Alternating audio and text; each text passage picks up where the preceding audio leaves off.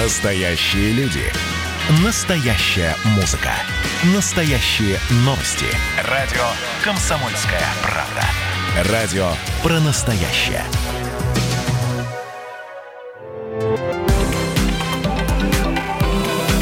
Афиша «Союза».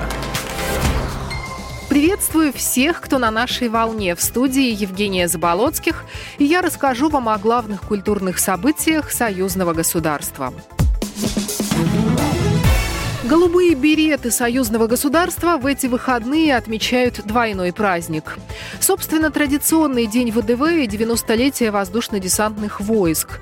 Запланирована масса мероприятий, однако из-за пандемии они пройдут с ограничениями. Так, в белорусском Витебске открылась выставка. Ее устроили в Краеведческом музее. Выставка рассказывает об истории воздушно-десантных войск.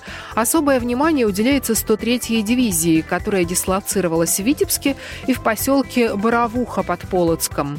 На выставке можно увидеть фотографии, документы, мундиры и оружие. В Москве десантники соберутся, как обычно, в парке Горького, на ВДНХ, в Сокольниках и в парке Победы.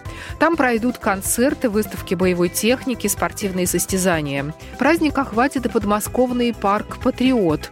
Там можно будет заглянуть в недавно построенный храм и прогуляться по новой аллее дяди Васи, где на днях установили памятник легендарному генералу Маргелову. Гелову. Премьера. Российско-белорусская премьера в Полесском драмтеатре.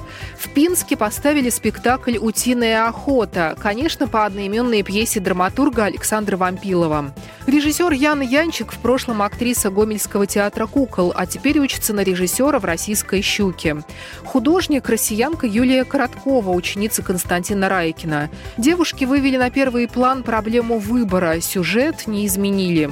Дождливым утром 30-летний Виктор Зилов получает собственный похоронный венок. Так пошутили над ним друзья, однако молодой человек представляет, как действительно умер, и те самые приятели пришли с ним проститься. В ролях белорусские артисты. Фестиваль. Фестиваль «Наследники традиции» пройдет в эти выходные в деревне Щекино под Вологдой. Это детский форум народной культуры. Его устраивают в лагере «Корабелы Прионежья».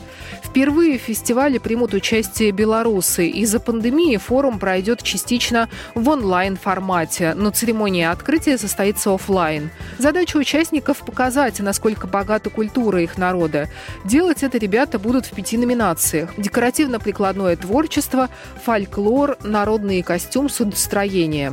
И еще одна номинация «Новая краеведческая». Завершится фестиваль 5 августа. Программа произведена по заказу телерадиовещательной организации Союзного государства. Афиша «Союза».